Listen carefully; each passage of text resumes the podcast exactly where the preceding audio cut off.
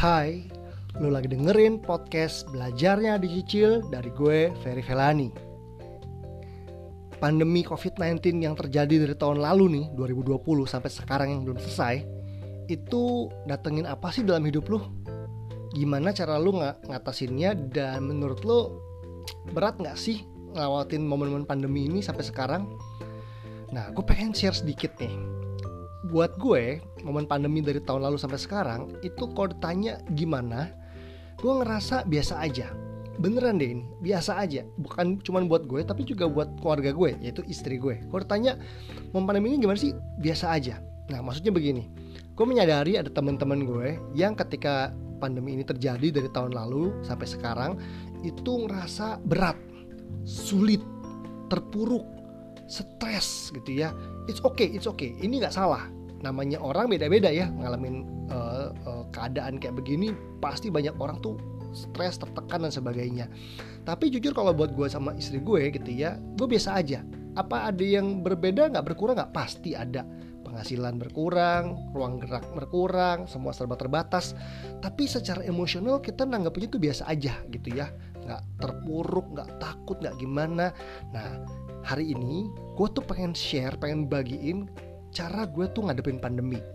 Uh, tentu dengan sebuah catatan setiap orang kan beda-beda ya tapi gue tetap share ini supaya siapa tahu ada teman-teman yang bisa belajar dari apa yang gue lakukan begitu.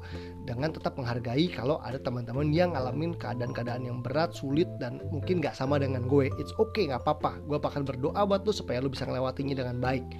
Nah uh, gue percaya begini teman-teman. Uh, ketika krisis terjadi pandemi ini kan datangin krisis kan maka ada dua hal yang terjadi gitu ya. Krisis itu menghasilkan dua hal. Gue belajar ini itu tahun berapa ya? Lama banget ya mungkin tahun 2003 2004 begitu. Gue ketemu sebuah buku buku cerita novel begitu uh, judulnya Chinese Cinderella. Chinese Cinderella. Itu ditulis sama seseorang bernama Adeline Yenma dia mengatakan bahwa kata krisis atau krisis gitu ya di dalam bahasa Cina gitu ya dalam tulisan Cina gitu itu terdiri dari, dari dua kata sebetulnya. Jadi kata crisis itu dalam bahasa Cina-nya Wei Ji itu bisa dipecah dua, Wei dan Ji. Gua nggak tahu tuh ngucapinnya gimana ya, yang ngerti lebih ngerti. Tapi lo browsing aja di Google ini juga ada. Wei itu artinya danger atau bahaya, Ji itu artinya opportunity. Jadi ketika krisis terjadi, maka ada dua hal yang kita perlu perhatikan bahwa di dalam krisis itu biasanya ada bahaya. Lu harus hati-hati, lu harus berjaga-jaga jangan ceroboh. Tetapi lu juga nggak boleh lengah bahwa di tengah-tengah krisis itu ada opportunity, ada peluang, ada kesempatan. Lu nggak boleh menutup mata untuk bisa melihat kesempatan gitu ya. Nah, karena itu gue pengen bagiin hal ini karena gue rasa menemukan ada banyak benefit dari eh, pandemi ini yang akhirnya gue belajari.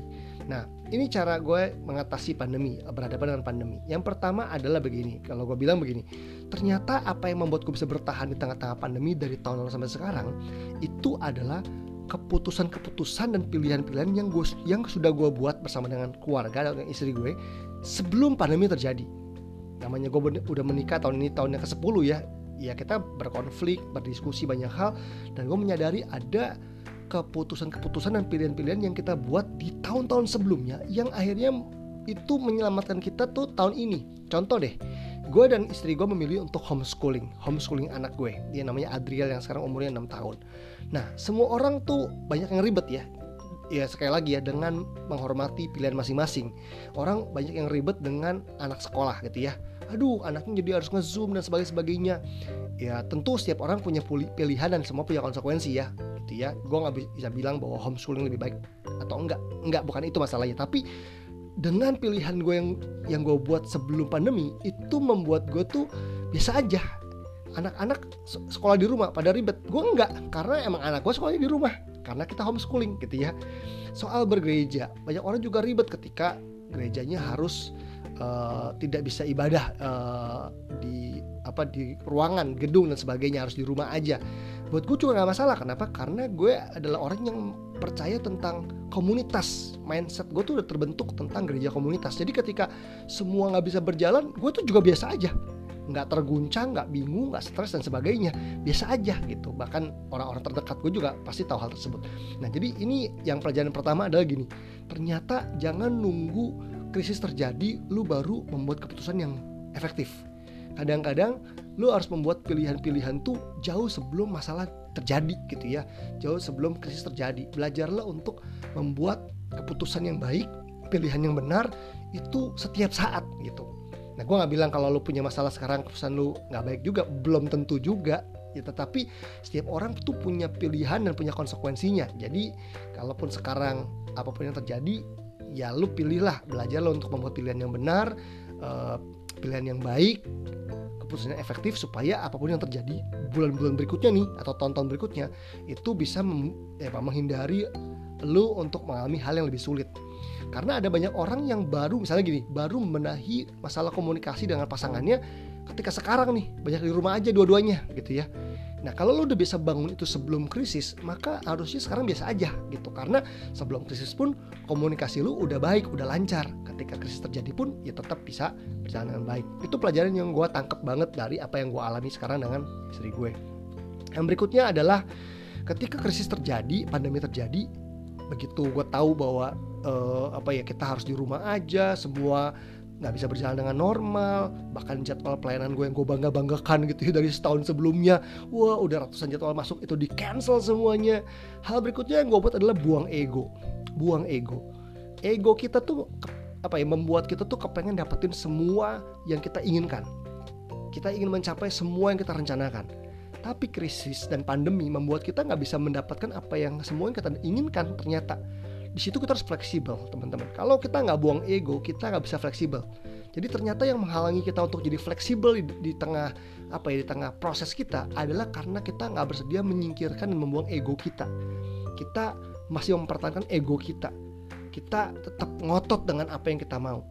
Nah gue ngerasa hidup itu akan sulit atau proses yang lu jalanin bakal sulit kalau lu nggak bersedia untuk nyingkirin ego lo lu nggak bersedia mematikan kedagingan lo atau lu nggak bersedia punya penguasaan diri.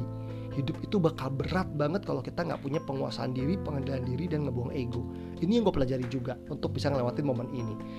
Dan yang ketiga adalah uh, begini kalau pandemi ini belum jelas kapan berakhirnya gitu ya maka diperlukan persiapan jangka panjang. Nah ini juga yang gue ngerasa juga menolong gue gitu ya ketika awal-awal pandemi terjadi gue coba pengen tahu ini pandemi tuh kenapa sih dan gimana sih? gitu ya. Katanya bulan sekian kayaknya uh, mungkin udah selesai. Ternyata belum juga bulan sekian deh kayaknya selesai. Ternyata nggak juga. Dan di situ satu kali gue mendengar sebuah pembahasan dan ada satu dokter yang bilang pandemi ini kelarnya masih panjang. Waduh gitu ya. Dan ternyata di situ gue belajar gitu ya. Jadi orang yang hope for the best but prepare for the worst. Gue mengharapkan yang terbaik tetapi gue harus nyiapin yang terburuk. Kalau pandemi ini kelarnya cepet gue pasti lebih siap ya gak sih? Tapi kalau pandemi ini kelarnya lebih lama gue lebih gak siap. That's why akhirnya gue memutuskan untuk persiapan jangka panjang. Nah salah satunya adalah dengan cara berhemat berhemat dan punya penguasaan diri di semua bidang di semua area. Gue berpikir gimana seandainya pelayanan gue nggak bisa berjalan normal sampai tiga tahun ke depan. Gimana seandainya penghasilan gue terbatas sampai tiga tahun ke depan. Itu gue pikirin dan gue harus cemukan cara efektif gitu ya untuk konteks gue dan keluarga gue. Gimana gue bisa bertahan sampai jangka panjang gitu ya paling nggak sampai tiga tahun ke depan dengan berpikir jangka panjang dan persiapan jangka panjang itu membuat gue yang orang yang gue, gue sama istri gue tuh bukan orang detail. Kita tuh bukan orang yang uh, apa sih orang cermat begitu ya. Tapi dengan ini membuat gue tuh lebih mempersiapkan diri dan bersedia tuh untuk main yang panjang-panjang begitu ya. Ketika prosesnya panjang-panjang. Gue jauh lebih siap hari-hari ini gitu ya. Dan itu membuat gue dan pasangan gue ketika gue istri gue dan anak gue itu nggak stres dengan apa yang terjadi. Nah kembali teman-teman gue mau menghargai bahwa setiap kita punya proses yang apa setiap proses dan pergumulan yang beda-beda. Gue cuma share apa yang menjadi pengalaman gue dan apa yang uh, membantu hidup gue. Siapa tahu dari poin-poin ini uh, bisa menolong lo juga gitu ya ada poin-poin yang ternyata lu dapat banget dan lu bisa melakukannya dan itu ngubah hidup lo cuma itu aja dan gue tentunya berdoa supaya pandemi ini segera berlalu dan kita bisa kembali uh, menjalani kehidupan kita dengan uh, lebih leluasa tentunya dan bisa mencapai lebih banyak hal lagi dibandingkan hari-hari ini. thank you